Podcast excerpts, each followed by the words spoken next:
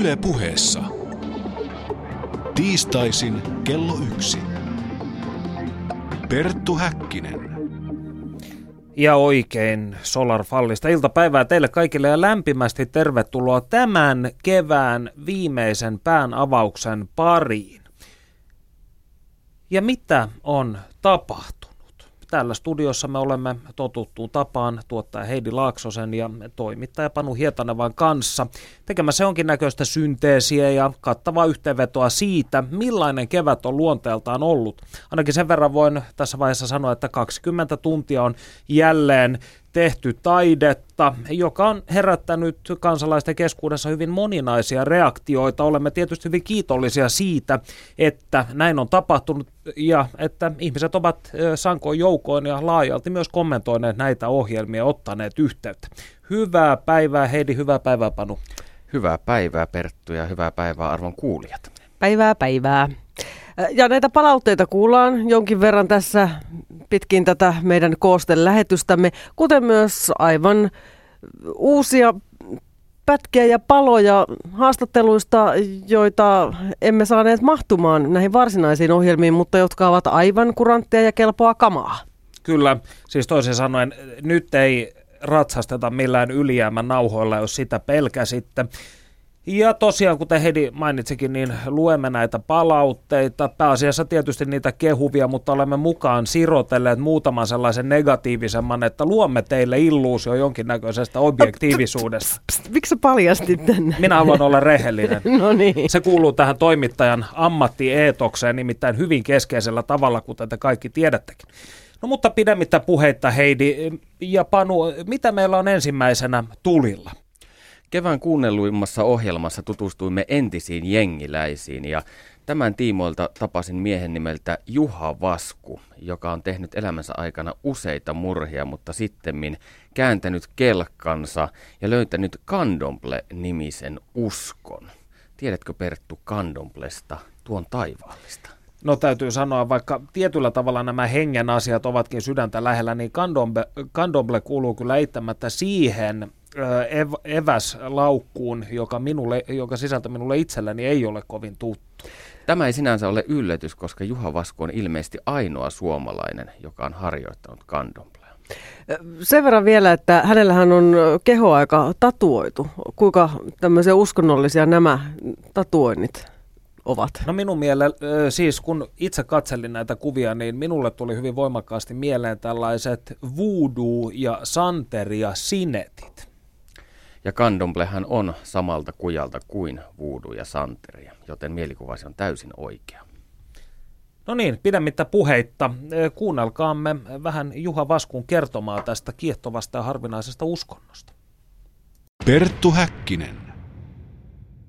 Uskolla on ollut suuri vaikutus elämääsi. Kuinka sinä löysit sen? Oikeasti silloin kun mä olin työtön, silloin mä niin kun sain apua tämmöiseltä candomblé-papirtajalta. Se on semmoinen afrikkalainen uskonto, mikä orjat on vienyt sinne Bahian ja siitä mun elämä rupesi vähän niin kuin helpottaa. Milloin tämä tapahtui siis? Se oli siinä vuosi 92, silloin jossakin 91-92.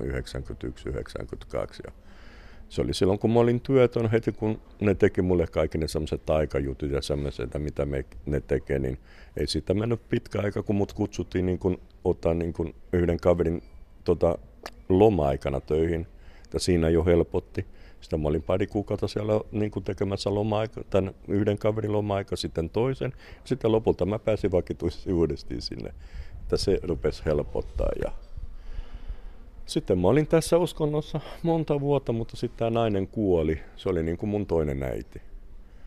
Se kuoli ja sen jälkeen kun se kuoli, mä vähän jätin sitä, että kyllä mä kunnioitan ja uskon, mutta en mä enää käynyt siellä niin vakituisesti. Ja sitten on niin kuin ihan Jeesus, Jumala ja Pyhä Maria sitten on niitä vahvoja mun elämässä. Että kyllä mä uskon, että jotkut, niin kuin muut sanoivat, että kyllä joku tuolta ylhäältä on pitänyt suojella mua, että mä oon päässyt tähän asti elossa. Että. Kerrotko hieman tästä kandomplesta? Olet ilmeisesti ainoa suomalainen, joka sitä on harjoittanut. Saattaa olla, joo. Se on Afrikasta perinne uskonto, joka ne orjat vei sinne Brasilian mukana. Se on semmoinen uskonto, joka niin kuin perintö tuohon luontoon. Että siinä on ne jumalat ja joka jumala niin kuin se merkitsee joka luonnon voimaa. Metsä, suolavesi, makea vesi. Ja kaikki nämä, joita sanotaan Orishaan, on ollut semmoisia ihmisiä, jotka on tehnyt niin ihmeitä ja niin hyviä juttuja elämässä, että niistä on tullut tämmöinen Jumala. Että ne, ei, niin kuin mä luin kerran, se Pierre Verger, semmoinen ranskalainen kaveri, joka on tutkinut tätä paljon, että nämä henkilöt ei ne kuollut. Ne niin kuin muuttu tämmöiseen energiaan. Ja se energia niin kuin on joka puolella sitten. Ja se on semmoinen uskonto, joka kunnioittaa hirveästi luontoa. Ne on niin kuin perheitä. Jos sä tarvitset apua, ne on aina valmiina auttaa niitä vähän niin kuin Brasiliassa on vähän ennakkoluuloa noista evankelisesta niin kuin pitää niin kuin vähän, kun ne evankeliset on semmoiset, että kaikki mikä ei ole niiden juttu ei ole hyvä. Ja sitten silloin kun oli tämä uskonto alkoi siellä Brasiliassa, sitähän kun kaikki mustien jutut siellä Brasiliassa pidettiin pahana, niin ne rupesivat sanoa, että tämä kantomble oli pirun juttu ja kaikkea semmoisia, ja vaikka se ei ole totta, että monella on niin kuin ennakkoluulo vieläkin silloin, kun siellähän oli kielletty, capoeira oli kielletty Brasiliassa saman aikaan, kun capoeira oli kielletty Brasiliassa, candomblé oli kielletty ja sambo oli kielletty. Että kaikki, mikä tuli mustit, oli kielletty. Että ne saanut juhlia, ne saanut tehdä mitään. Että siitä on jäänyt se huono maine tästä candomblésta, että ja sitten nämä evankeliset ja nämä tämmöiset auttaa vielä sitä levittää. Ja siellähän ne on hyökännyt näihin temppeleihin, näitä candomblé-temppeleihin ja pistänyt tulta niihin ja kaikki, että semmoiset radikaalit, ei kaikki, mutta nämä radikaalit, niin se on tosi kaunis uskonto, jos siihen katsoo. Ja siellä niin kuin on ne rummut, joka kutsuu näitä jumalia. Se on ne määrätyt ihmiset, jotka ne jumalat tulee niin kuin kroppaan ja tanssivat sitten. Että Eli jonkinlainen ikään kuin transsi. Just semmoinen, että jokaisella jumalalla on oma musiikki, omat vaatteet, oma tanssi. Ja siellähän oli se kuuluisa taiteilija, argentinalainen Cari Beson, ihan maailman kuuluisa, se kuoli jo. Ja hän oli myös tässä kandomblessa ja kerran hän sanoi, että joka päivä hän tykkäsi enemmän ja enemmän tästä uskonnosta, jossa jumalat on niin nöydiä, että ne tulevat viettää vähän aikaa tavallisien ihmisien keskenä. Ovatko nämä jumalat vähän kuin suojelusenkelit kristinuskossa, että he ikään kuin auttavat siis tavallista ihmistä täällä maan päällä? Just niin ne toimii, joo. Onko niillä mielikuvissa jonkinlainen tämmöinen fyysinen hahmo, niin kuin meillä kristinuskossahan on tapana puhua suojelusenkeleistä?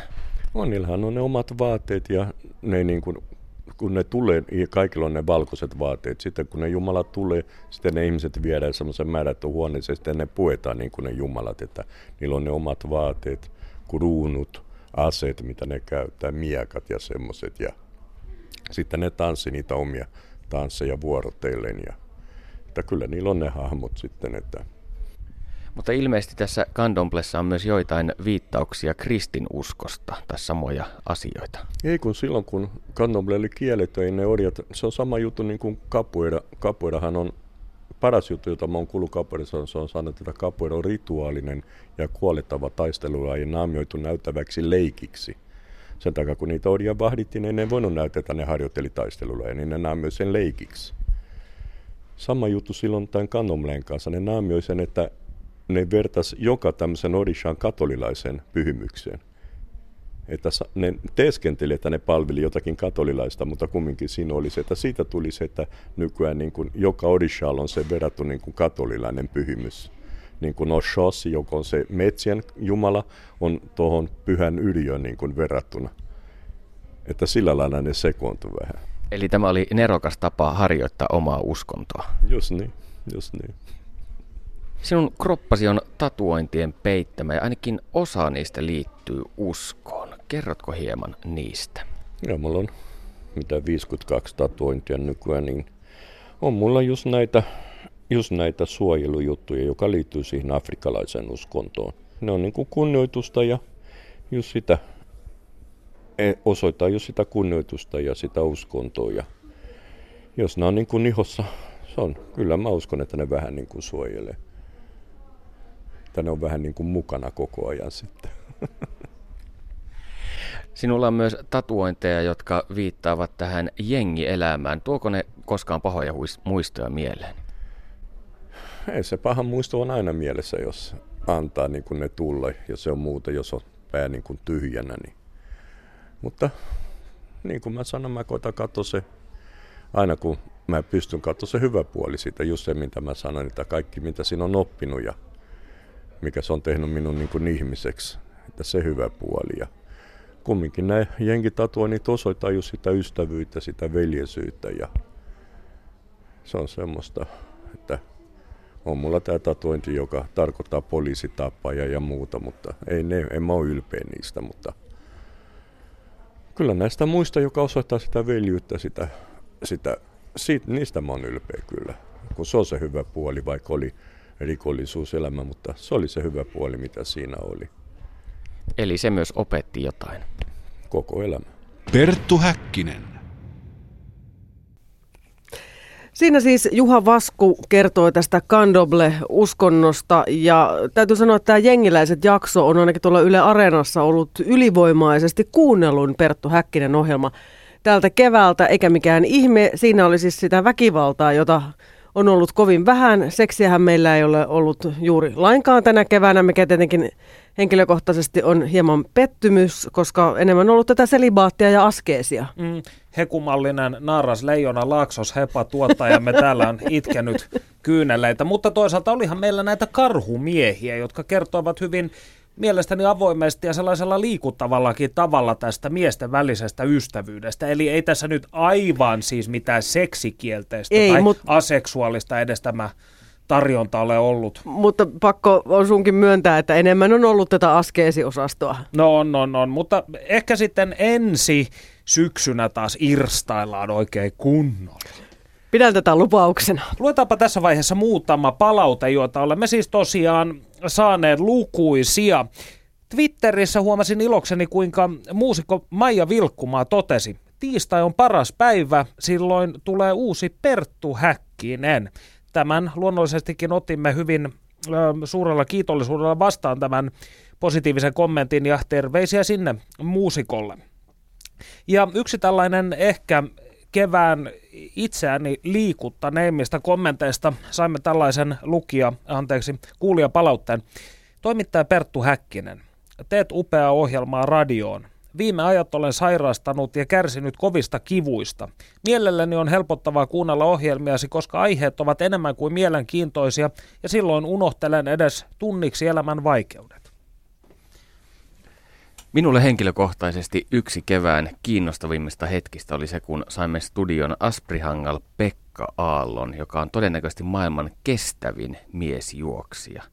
Mieti Perttu, mieti sinäkin Heidi. Hän pystyi juoksemaan kuukauden ajan joka päivä 120 kilometriä. Plus hän on äärimmäisen miellyttävä, hauska ja älykäs ihminen. Ehdottomasti. Mutta siitä askeesista ja selibaatista puheen ollen, niin Hän on, hän on näiden, äh, näiden alojen suurvisiiri, jos voisimme käyttää tällaista ilmaisua. Jos kykenet juoksemaan kuukauden ajan 120 kilometriä päivässä, siinä jää paljon elostelulle aikaa. Siis jos mä jaksaisin juosta 120 metriä päivässä, niin se, sekin olisi jo, jo, jonkinnäköistä, jonkinnäköistä kohennusta vallitsevaa tilanteen. Joo. On, onneksi se tämä polkupyöräillä 20 kilometriä päivittäin. Niin mitä heitä Mutta siis viikkoilla? nostamme näille ultrajuoksijoille Pekka Aalolle ja Lauri Tervolle siis tosiaan hattua ja kuunnellaan tässä vähän siitä, että millaista se Sri Chinmoin opetusten mukaan eläminen oikein on. No millä sinä, Pekka, silloin viihdytät itseäsi, kun sinä et juokse?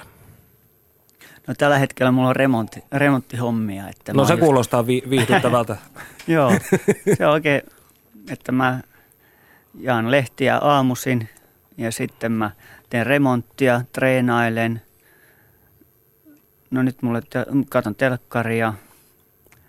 Sitten me käydään meditoimassa ja kaiken näköistä. Ja eri urheilumuotoja kanssa, että käyn uimassa isän ja veljen kanssa välillä ja sitten treenaan eri, erilaisia treenejä kanssa. Niin sinun veljesi harrasti kestävyysuintia, mutta lopetti. Miksi?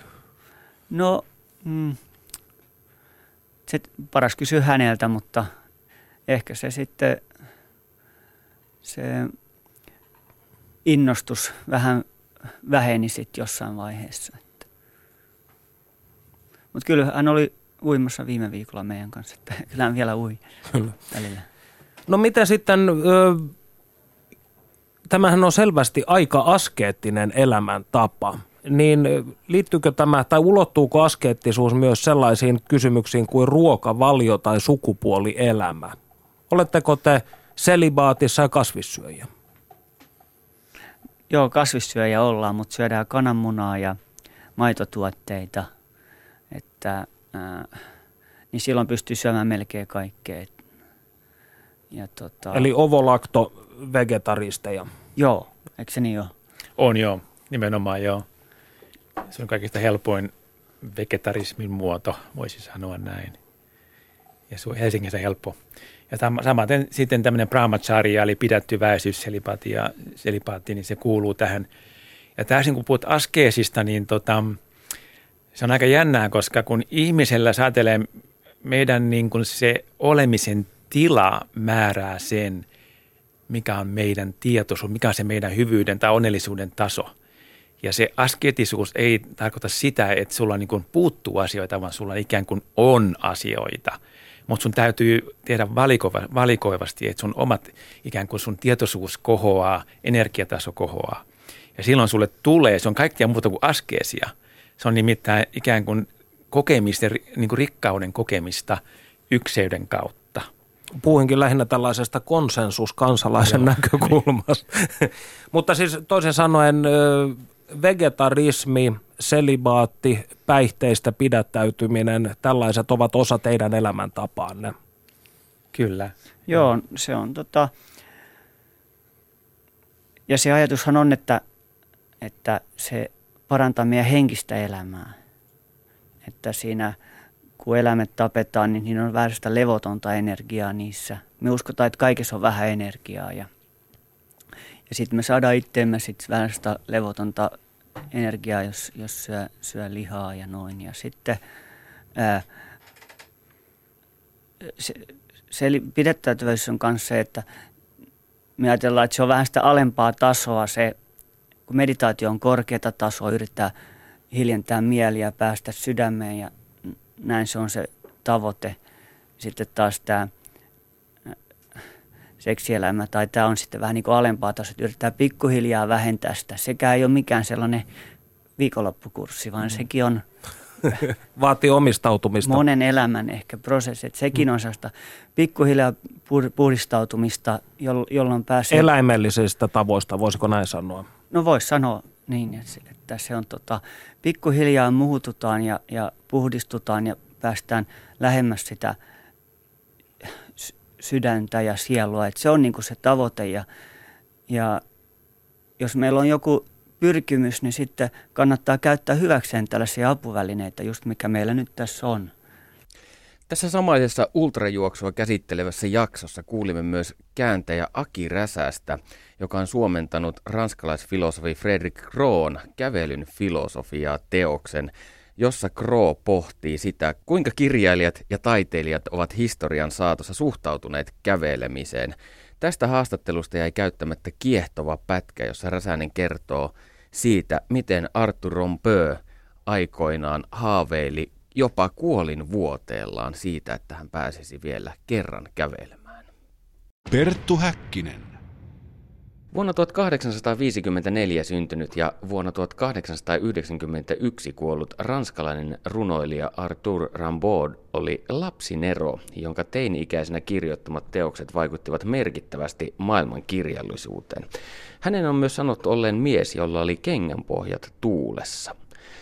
Rambo teki pitkiä kävelymatkoja, jotka hän suuntasi esimerkiksi Pariisin tapaisiin suurkaupunkeihin. Kerrotko hieman näistä hänen retkistään? Ramboon retket hän olivat siis käytännössä karkumatkoja. Hän oli vielä alaikäinen, että 15-vuotias hän oli, kun ensimmäisen kerran lähti kotoaan liikkeelle.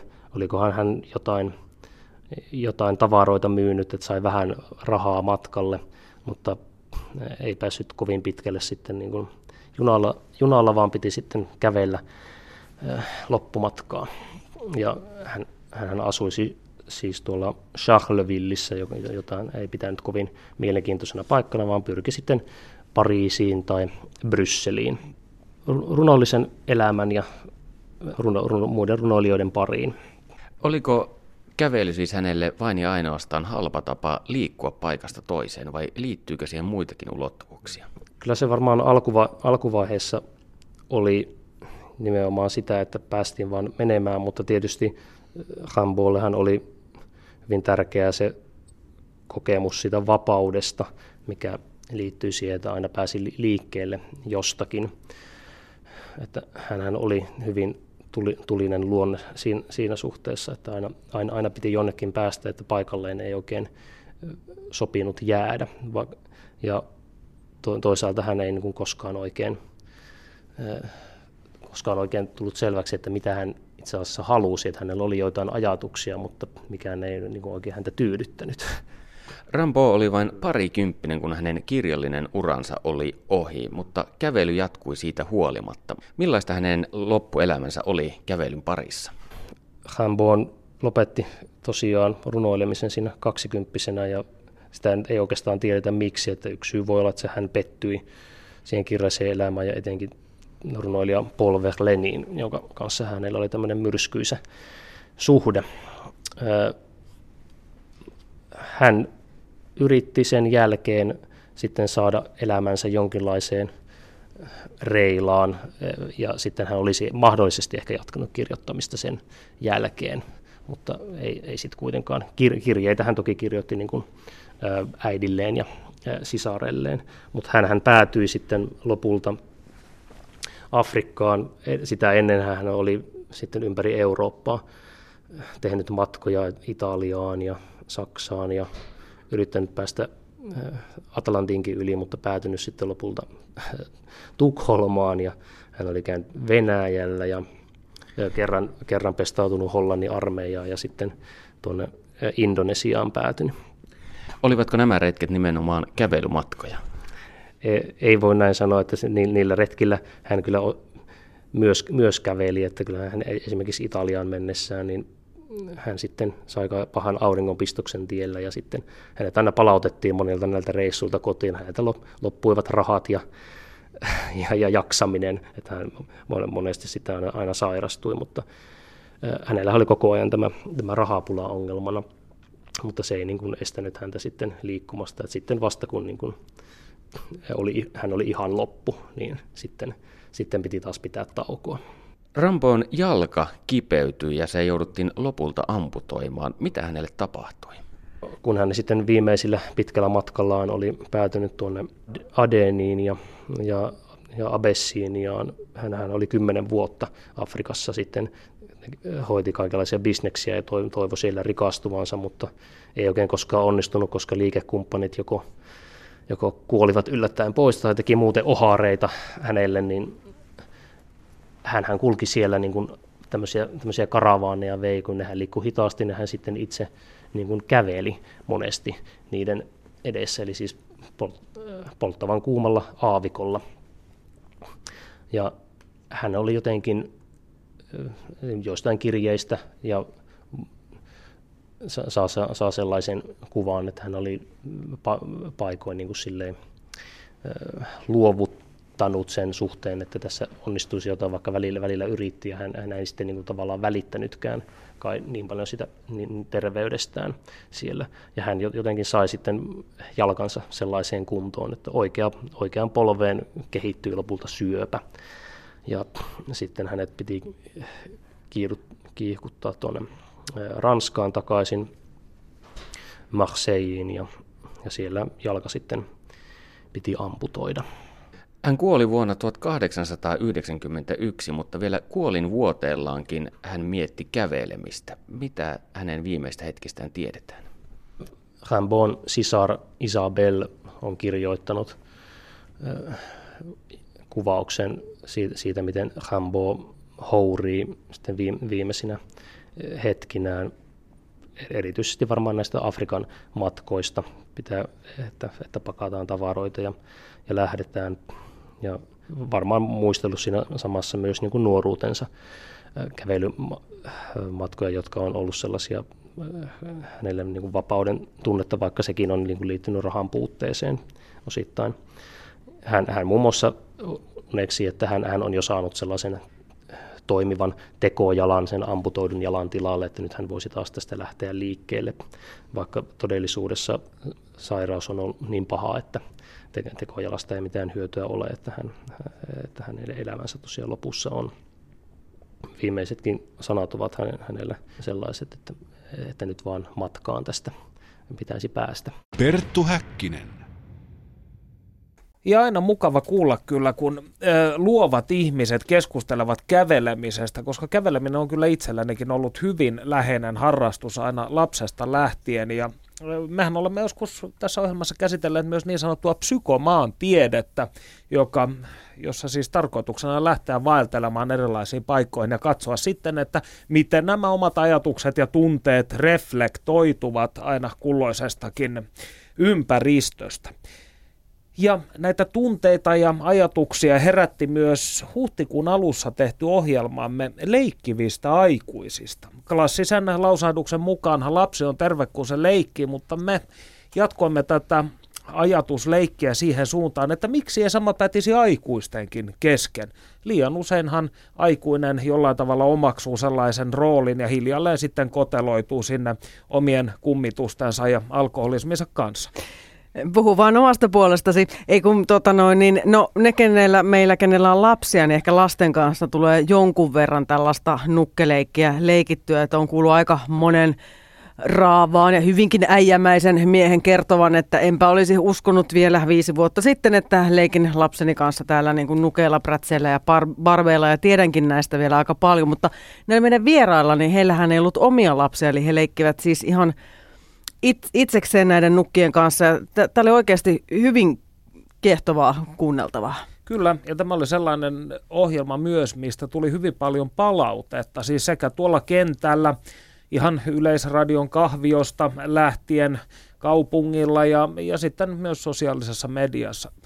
Onko esimerkkiä nyt antaa tästä No eräs äh, tunnettu meritoitunut toimittaja muun muassa sanoi, että tämä, tämä on yksi ohjelmista. Hän on siis kuunnellut ainakin omien sanojensa mukaan jokaisen meidän tekemämme lähetyksen, jota jokin vaatimattomat 130 tuntia yhteensä. Ja hän sanoi, että tämä on sellainen lähetys, joka on jäänyt rituaalimagia osan ohella parhaiten mieleen.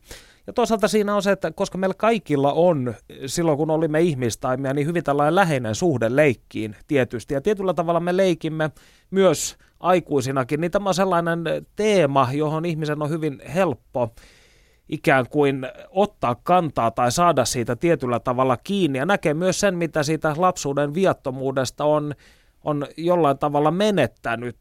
Itse olen taas saanut onneksi elää tätä aikaa. Koko viime viikonlopunkin vietin leikkimällä krokotiilia poikani kanssa. Tosin minä olin se uhri, joka juoksee sitä krokotiilia karkuun. Ja täytyy sanoa, että kyllähän siinä vanhakin vetreytyy. Mutta onko Panulla täällä jotain? Käsi nousee pystyyn. Ö, lelutohtori Kati Heljakka muistutti tässä ohjelmassa myös sen, että leikkihän on muuttanut muotoaan. Että esimerkiksi levyjen keräilyharrastus on leikkiä par excellence, koska siinä hypistellään niitä esineitä. Jotkut ihmiset saattavat kuvata niitä, laittaa internettiin jonkinlaisia tietokantoja, joista käy ilmi, kuinka paljon heillä on levyjä, et cetera, et cetera. Eli me saatamme myös leikkiä, vaikka emme tiedosta tämän toiminnan olevan äh, leikkimistä. Levyjen keräily, siis se on oikeasti, se on vakava harraste. Mutta Nyt oikeasti loppuu tämmöiset höpinät heti alta aika yksikön. M- mutta tässä oli myös siis semmoista liikuttavuutta. Se ei nyt tässä pätkässä tuu ilmi, mutta heti siinä ohjelman aluksihan puhuttiin just siitä, että leikki oli jatkunut ainakin muutamilla heistä niin kuin aika pitkään niin kuin senkin takia, että ei oikein ollut kavereita. Että niin kuin yksinäisyyttä helpotettiin sitten sen nukkeleikin avulla. Niin, plus sitten sellainen oli mielenkiintoinen, että muutamahan näistä ihmisistä kertoi, että he olivat lopettaneet leikkimisen tullessaan teini-ikään, koska silloin oli ajateltu, että nyt tämä leikkiminen ei ole enää soveliasta ja äh, kasvavan ihmisen ikään kuin arkkityyppiin liittyvää toimintaa, mutta sitten löytä, löytäneet uudestaan tämän leikin riemun ja ihmeellisyyden vähän päältä parikymppisinä. Ja tässä vaiheessa haluaisin muistuttaa, että myös suuresti ihailemani äh, psykiatri Jung, niin hän aina elämän kovien realiteettien tullessa kohdalle, kuten hänen vaimonsa kuoltua, niin hän vetäytyi järven rannalla sijaitsevan kesähuvilaansa yhdeksi kesäksi muistaakseni leikkimään yksin. Ja sanoi, että kyllä siinä ihminen parantuu. Oli sitten kuusi tai seitsemänkympinäkin. Perttu Häkkinen. Annatteko te nukeille ne persoonallisia piirteitä? Nimeättekö te niitä? Joo, ihan kaikki mä nimeän. Et ne on sellaisia henkilöhahmoja mulle, että mä keksin niille niin iän ja ammatin ja kaikki tyyli ja sukulaisuussuhteet ja menneisyys pitää olla ihan kaikilla. Varsinkin kun mä teen niillä semmoista nukketarinaa nettiin, niin varsinkin niillä nukeilla pitää olla niin kuin etunimi ja sukunimi ja ihan kaikki keksittynä. Teetkö sinä sitten aivan kuin oikeassakin elämässä, että joillekin nukeille sinä kehität onnelliset elämäntarinat ja joillekin erittäin traagiset? Joo, kyllä. Et mulla on tällä hetkellä se mun päähenkilö nukke, joka mulla on täälläkin mukana, tämmöinen Elliot Crane – niin se on semmoinen rock-tähti. Niin se on, elämä on ollut aika rankkaa. jo ennen kuin mä aloitin sen tarinan, niin silloin oli semmoinen menneisyys, että se oli huumeriippuvainen ja sitten se, tota, silloin kun se tuli siihen mun tarinaan, niin se, on, se oli ollut vierotuksessa viisi kuukautta ja sitten se aloitti elämänsä siinä, niin senkin jälkeen silloin on, sille on tapahtunut vaikka mitä kaikkea pahaa. Et mä mä tykkään, että mä teen sellaista niin kuin, tota, laitan tapahtumaan kaikkea pahaa just sen takia, että mä niin kuin näen, että mi- miten se kehittyy se hahmo siinä. Et se on vähän niin kuin kirjan hahmo samaan tyyliin. Eli koettelemuksien niin. kautta voittoon. Voin tässä kuulijoille hivenen kuvalla Eliotin ulkomuotoa. Hän on tuollainen ehkä hivenen goottityyppinen. Ei, ei. Eikö? Se on tota, semmoinen rock-tähti. Ei, ei. Se on nyt vaan semmoisessa niin kuin ihan erilaisessa asussa, mitä se on yleensä. Yleensä sillä on fan, flanellipaita päällä. Ai jaa. Ja semmoiset revityt farkut tyyliin. Ja sitten silloin kädessä aina semmoinen niittirannekoru. Koska nyt hän ainakin... Se näyt... pukeutuu sellaiseen niin kuin 90-luvun crunch-tyyliin. Ainakin hänellä on hyvin kuohkea frisyyri no, ja nyt, selvästi Nyt sillä on tota, tuommoinen frakki päällä ihan sen takia, koska se on viimeksi mun tarinassa ollut sellaisissa vaatteissa ja se, mä jatkan sitä niin kuin samaa juonikuviota siinä vielä muutaman jakson ajan. Et mä tein sitä niin kuin jaksoittaa ja kausittaa, että nyt siinä on niin kuin neloskausi kesken tällä hetkellä. No millaisia persoonallisia piirteitä te annatte nukeellenne vai annatteko te? Joo, no se on monilla harrastajilla on just se, että ne hankkii niille niitä persoonallisuuksia ja sitten nimiä ja kaikkea tällaista, mutta itselläni jotenkin näen enemmän ne semmoisena niin kuin kokonaisuutena, esimerkiksi erilaiset sarjat. Mutta sitten lapsuuden nukeilla taaskin niille olin kehittänyt nimet sitten pienenä. Mitä Naki?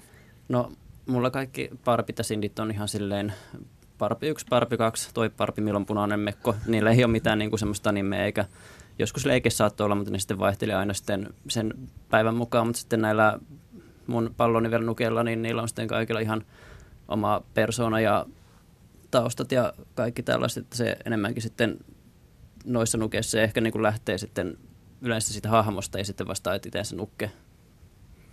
No Marianne tekee draamaa nukeillaan, mm. mutta mitä te teette Ne Leikittekö te niillä vai säilytättekö niitä vitriinissä kaukana pahasta maailmasta ja katupölystä ja liasta? Mulla noin nuket on ollut ihan kaikki esillä, että varsinkin noin pallonivelnuket on semmoiset, että mä en osaisi pitää niitä vitriinissä, mutta mä en ehkä välttämättä itse käyttäisi termiä leikki, että se on enemmän niin kuin taiteellisuuden väline, mikä vaan sattuu olemaan nukkemuodossa, että niillä otetaan valokuvia ja kehitellään tarinoita ja kuvataan nettiin ja kirjoitetaan ihan pelkkää tekstiä, että ja se ei ole semmoista samanlaista leikkimistä kuin ehkä joskus sitten lapsena, lapsena sitten oli, että tämä nyt on äiti ja tämä menee nyt kauppaan, tämä tekee sitä ja tätä. Ja Joo, no mulla ne on suuri osa nukeista vitriineissä, mutta sitten monesti niitä tulee kyllä siitä leviteltyä sitten pitkin lattiaa, että kun tulee aina mieleen, että tolle voisi vielä laittaa vähän stylata jotain vaatetta toisella tavalla ja muuta. Että se oikeastaan se, niin kuin se niiden stylaaminen, niin se on semmoinen, mikä on aika tärkeä ollut aina siinä, sitten siinä harrastuksessa. Ja sitten myös se, että mua kiinnostaa ihan hirveästi niiden nukkeen alkuperä. Että mulla menee aina tuntikausia, kun mä jostain netistä rupean etsiä jotain nukkeja, että mikä sen historia on, että onko siitä olemassa esimerkiksi erilaisia variaatioita tai minä vuonna se on valmistettu ja kaikkea tämmöistä näin. Että. Ja sitten mä ostan paljon kirpputoreilta semmoisia huonokuntoisia nukkeja ja sitten tykkään niitä kunnostaa sitten suoristan hiuksia ja puhdistan ja yritän saada ne mahdollisimman samannäköiseksi kuin ne oli alun perin silloin uutena. Eli restauroitu. Joo. No voisiko nähdä, että tässä on siis kaksi ikään kuin eri klaania, toiset tällaiset keräilijät ja toiset sitten, jotka tekevät esimerkiksi tarinoita tai kuvaavat näitä nukkeja. Kyllä. Joo. Edellä siis äänessä aikuisia ihmisiä, joiden arjessa leikillä on suuri ja merkittävä rooli. Kevään aikana kiitosta satoi myös Seuralehden suunnasta. Toimittaja Jukka Vuorio kirjoitti blogiinsa, että hänen mielestä Yle Puhe on paras radiokanava ja kiitteli Perttu Häkkisen ohjelmaa. Miltä Perttu nyt tuntuu?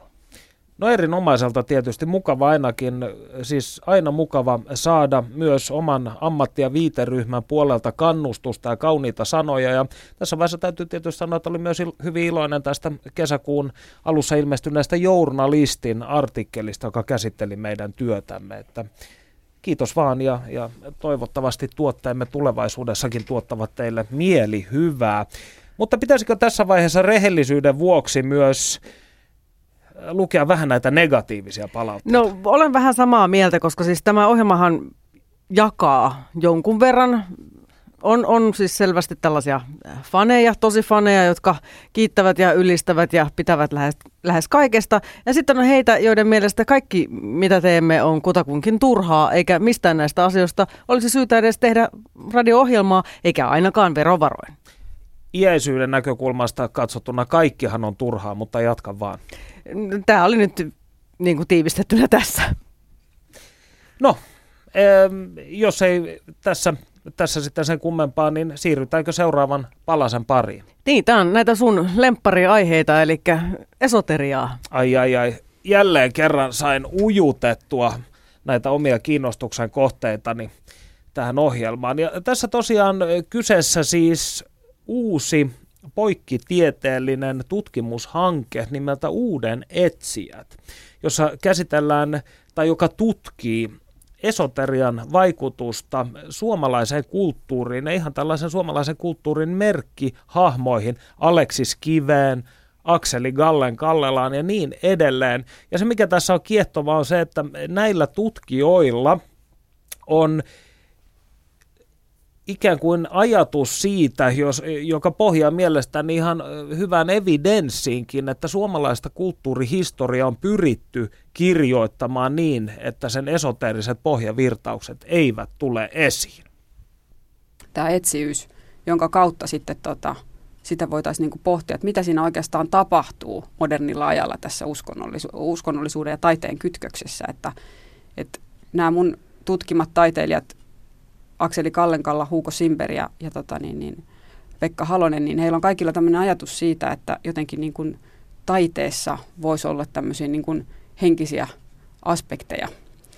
Ja he oli kaikki etsijöitä mun, mun näkemyksen mukaan, että ei sitä oikein kukaan niin kuin mihinkään tämmöiseen liikkeeseen sitoutunut. Tosin Kallen Kallasta tulee vapaa muurari 20-luvulla, mutta eihän siihenkään oikein sillä niin sanotusti parkkeeraa siihenkään paikkaan, että tota, ne etsii, ne on kiinnostunut monista asioista, ne lukee teosofiaa, ne käy spiritualistisissa istunnoissa, tekee omakohtaisia tutkimuksia psyykkisten voimien aloilla, mutta tota, eivät kuitenkaan niin kuin tavallaan, tavallaan sitten niin kuin, sillä lailla sitoudu varsinaisesti mihinkään.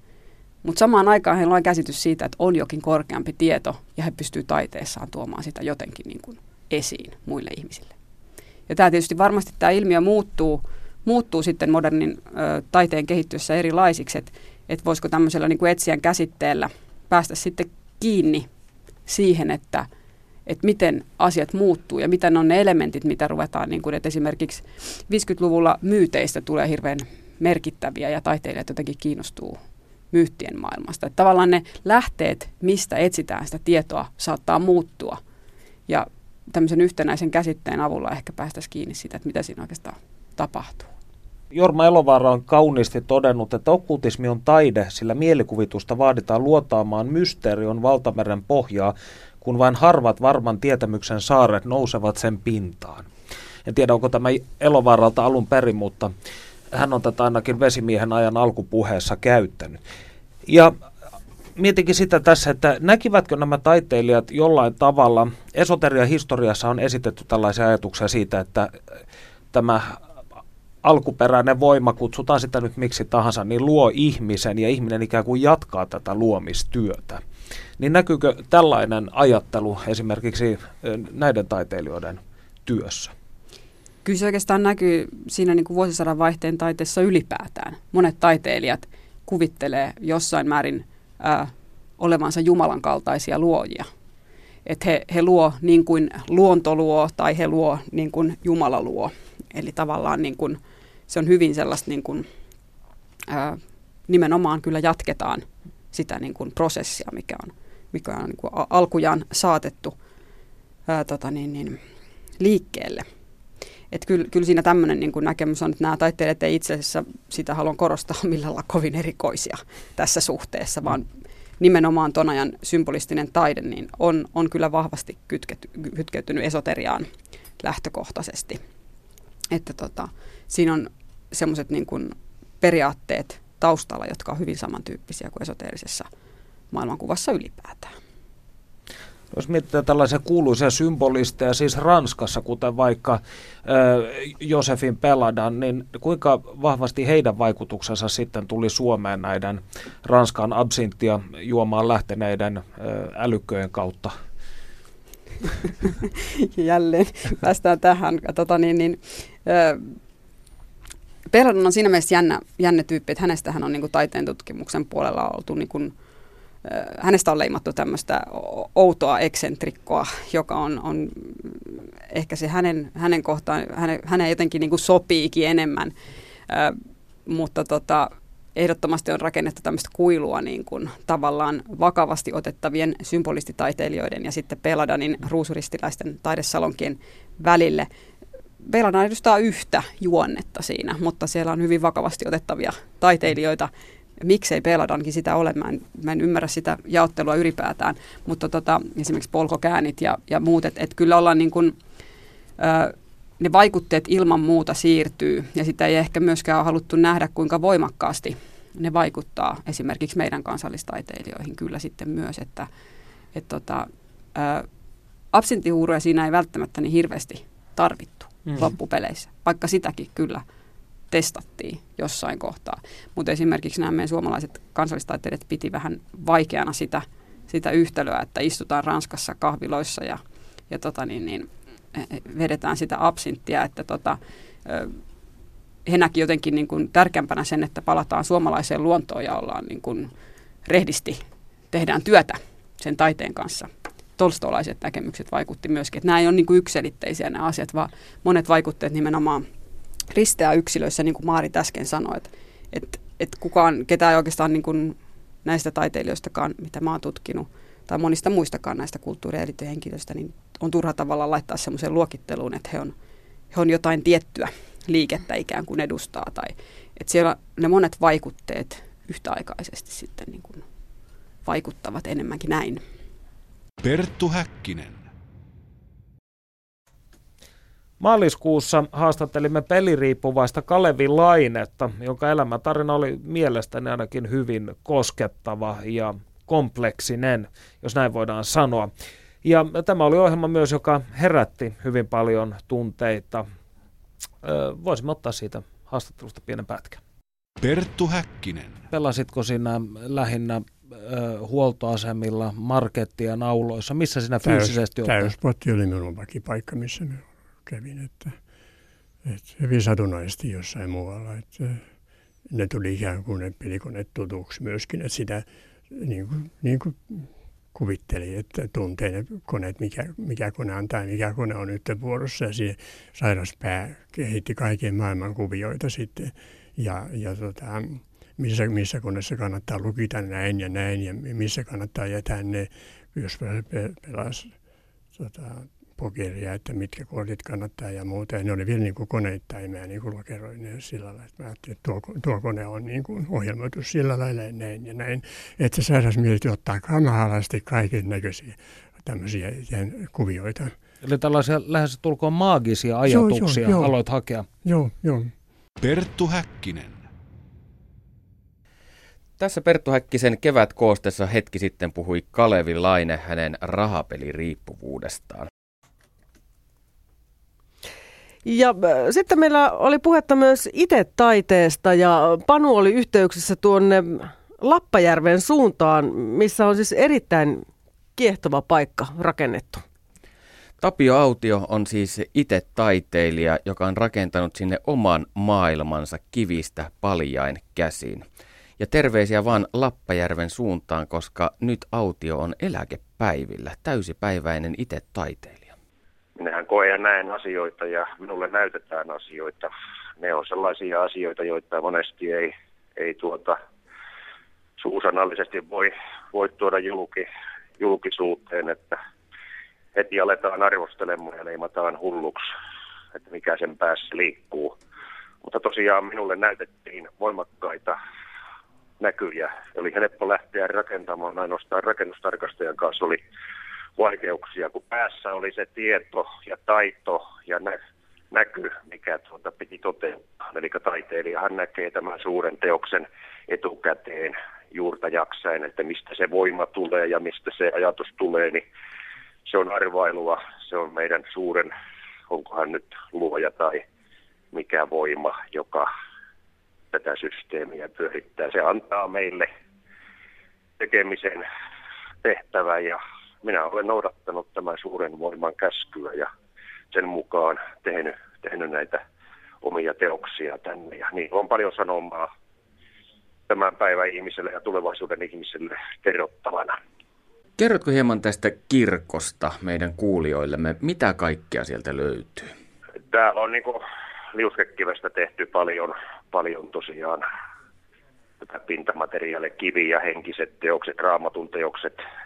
Minä olen maalannut kiveen yli 200 kivimaalausteosta, ainut Suomessa, joka on tällaisen teossarjan tehnyt ja eri aihepiirejä täällä on käsitelty, mutta tämä ensimmäinen teos oli tämä vahvuuden näyttö, eli kivimaalauskirkko.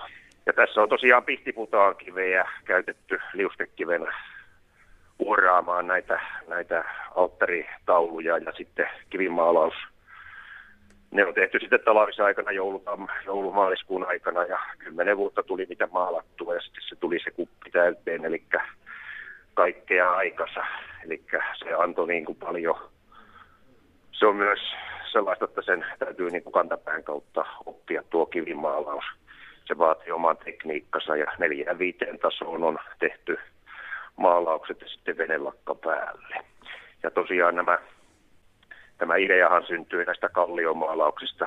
Muinainen ihminen jätti raapasun jälkeen tänne maapallolle, teki kasvi eläinvärillä teoksia ja sitten raaputuksia tuonne kallioihin. Ja siitä se idea kumpusi ja sitten minä lähdin, lähdin toteuttamaan tätä ideaa. Oliko sinä jo ennen tätä itetaiteilijan uraa taiteellinen ihminen ja sellainen kaveri, joka on käsistään kätevä? No en minä tiedä niin kätevää ollut, että kolmikymppisenä se syntyi ja minä olen 30 vuotta tehnyt taidetta eri muotoja, eri systeemiä aina moottorisahateoksista kiviteoksiin ja näihin, näihin, näihin kaikenlaisiin. Mutta monelta sektorilta on niin kuin ammentanut, onko se sitten syvää hulluutta, mikä tuolla sisimmässä ihmistä tuottaa, mutta se on niin kuin taiteilijan näkemys ja yleensä silloin, kun ihminen kokee heikkoutta tai yleensä kun taiteilija on heikoimmillaan, niin se tekee paraat teokset. Eli koetko, että sinullekin taiteen tekeminen on tapa purkaa pahaa oloa? Sehän on niin kuin tavallaan terapiaa ja ei tarvitse lääkkeitä, ei, ei, ei hoitoa ja kyllä sen tänä päivänä ihmisissä näkee tuolla nettikeskusteluissa, kuinka ihmisillä on paha olla. Tänä päivänä syödään masennuslääkkeitä, ihminen ei ole löytänyt sitä omaa sisintään ja eikä purkautumiskeinoja. Urheilu, hikoaminen, tällaiset ihmisen pitäisi ymmärtää, että se hakeutuu harrastusten ja sellaisten asioiden pariin, mistä se nauttii. Että meillä on kaikilla lahjoja, jotka tuota, puhkeaa kukkaa ja pitää uskaltaa tehdä, niin kuin minäkin olen uskaltanut tehdä. Paljon on arvosteluja tullut puolelle ja toiseen, mutta näistä ei saa niin kuin välittää. Näin kuulimme siis väkevää todistusta poliisimiehen suusta ja jos nyt mietimme näitä lain molempia puolia, niin maaliskuun toinen päivä meidät saavutti suru-uutinen, nimittäin vanha ystävämme ja tässä ohjelmassakin elämän ö, viisauksiaan jakamassa käynyt Matti Volvo Markkanen oli kuollut. Tässä vaiheessa haluaisin vielä toivottaa kevyet mullat hänelle. Hän oli ö, pirullisen älykäs, hauska, sydämellinen ja sarkastinen mies. Yksi mieleenpainunut hetki tänä keväänä on ollut se, kun käsittelimme hippejä ohjelmassamme ja myös näyttelijä, koomikko Aku Hirviniemi oli tiettävästi kuullut jakson, koska hän lainasi meitä Twitterissä. Hän levitti siellä elämän viisautta, jonka jaan nyt teidän kanssanne, ja se kuuluu seuraavasti. Asiat voi tehdä kolmella tavalla. Oikein, väärin ja hippien tavalla, joka on sama kuin väärin, mutta hitaammin. Ja myös kirjailija Tuomas Kyrö oli innoittunut su- suuresta tästä ohjelmasta ja totesi Twitterissä ohjelman sisältäneen väkevää todistusta ja viittasi muun muassa minun ja Jorma äh, Digitroll Elovaaran väliseen keskusteluun, jossa muistutin, että olen omin silmin todistanut, kuinka Elovaara valmistaa mikroaaltouunissa kokonaisen kirjolohen. Niin, tämä oli kiehtovaa. Mutta siis monihan suhtautui epäilevät, että hipit, aika, aika niin kuin kulunut aihe, mutta te löysitte siitä jotain sellaista, jota ihmiset eivät vielä olleet kuulleet. Niitä ehkä ihmiset ovat kaikki nämä vuodet eläneet väärässä käsityksessä, mitä tulee hippeihin. Ja otetaanko vielä pieni pätkä hippiohjelmasta. Tämä on siis sitä hyvää, mutta ohjelmasta pois jäänyttä materiaalia. Panu, ketä sinä haastattelet seuraavassa osiossa? Haastattelin jo varsinaiseen ohjelmaamme Toni Aittoniemeä, joka on tutkinut Goa-transea ja Goa-transe-kulttuuria täällä Suomessa. Ja seuraavassa pätkässä hän kertoo, kuinka tämä kulttuuri alun perin saapui tänne Pohjolan perukoille. Perttu Häkkinen. Goa-transe on soinut myös suomalaisissa metsäbileissä, mutta kuinka se alun perin saapui Suomeen? Tässä on tota, varmaan monen tuntema henkilön edes mennyt jo jo siis Ior Bok. Hän on ollut hyvin tärkeässä osassa, kun hän tota, itse alkoi viettämään tota, talviaan Goalla Vagatorissa jo vuonna 1974. Ja tota, siellä Goalla näissä transejuhlissahan usein siellä tanssilattialla nämä tota, Suomenlinnan ää, tota, kierroksissa kertomansa tarinansa oli suunnitellut. Ja tota, hänellä oli täällä Goalla, niin kuin täällä Goan tässä transe sisällä niin kuin oikeastaan tämmöinen oma pieni pikkukulttinsa, josta se sitten lopulta saapui Suomeenkin, jossa niin kuin oli eniten nimenomaan skandinaaveja ja brittejä, jotka oli kiinnostunut nimenomaan mytologiasta. Ja tota, hän toi sieltä tota, vuonna 1987 Goa Transe, Transe miksauksia tänne Suomeen, tämän ystävyys, tämän niin kuin tietyn tällaisen, niin kuin, no mitä nyt voisi sanoa, en ehkä seuraajiensa, mutta tällaisia, jotka oli tietyllä tavalla ehkä hänen seuraajia joo, ja pääasiassa ruotsalaisia, mutta jonkin verran, jonkin verran muitakin kansallisuuksia, niin he tuli tänne Suomeen tota, Sipoon Gumbustrandiin hänen tota, kesäasunnolleen, ja siellä tosiaan järjestettiin tiettävästi ensimmäiset Goa Transe-juhlat Goan ulkopuolella vuonna 87 tosiaan Suomessa. Eli Suomikin on siis perinteikäs Goa Transe-maa. Ehdottomasti joo, että tota, tässä sen Goan Transen voi niin oikeastaan äh, laskea tulleen tänne hyvin monessa aallossa ja mikä hauskinta on se, että suuri osa näistä aalloista ei, ei alun perin tiennyt toisistaan yhtään mitään. Että on tämä, Go, tämä Iorin lähellä ollut porukka, joka ihan ensimmäisenä täällä oli jo, ja varsinkin niin ruotsalaiset hääräs sitten suurimmaksi osaksi siellä, mutta kyllä Iorin juhlissa myös suomalaiset oli sitten, niin kuin siellä kävi taiteilijoita ja olivat tietoisia näistä. Petri Valli muun muassa, kuten varmasti on rokin ystäville tuttu. Ja tota, sitten sä seuraava porukka ehkä sitten niin kuin Rainbow Gathering piireissä alun perin tavannutta ja alkoi sitten järjestää omia Goa-juhlisia osa Iorbokin kanssa tai, ja osa ilman, että Helsingissä, Turussa, Porussa, Porissa, muualla Suomessa. Ja sitten taas levymusiikin kautta sitten 93, 94 eteenpäin, varsinkin 95, niin tota, sitten taas syntyi taas sit, niinku uuden, nuoren, taas yksi sukupolvi, nuorempi sukupolvi ja, ja tota, he alkoi järjestää vähemmän, enemmän tämmöistä niinku klubivetosta transe-toimintaa. Ja oikeastaan vasta 95-96 nämä sit kaikki kulttuurit pikkuhiljaa niinku, a, tapaa toisensa sitten ja, ja tota, alkaa sitten semmoinen niinku, yhdistyminen ja suomalaisen musiikin tuotanto siihen sitten myös. Perttu Häkkinen.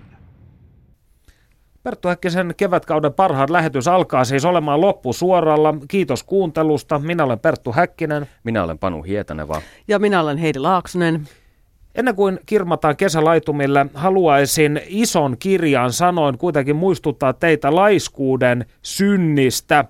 Tämä seuraava pätkä löytyy sananlaskuista luvusta kuusi. Mene laiska muurahaisen tykö, katso sen menoja ja viisastu. Vaikka sillä ei ole ruhtinasta, ei päällysmiestä eikä hallitsijaa, se kuitenkin hankkii leipäänsä kesällä ja kokoaa varastoon ruokansa elon aikana. Kuinka kauan sinä laiska makaat, milloinka nouset unestasi? Nuku vielä vähän, torku vähän, makaa vähän ristissä käsin, niin köyhyys käy päällesi niin kuin rosvo ja puute niin kuin aseistettu mies. Hyvää kesää. Hyvää kesää. Hyvää kesää. Yle puheessa. Tiistaisin kello yksi. Perttu Häkkinen.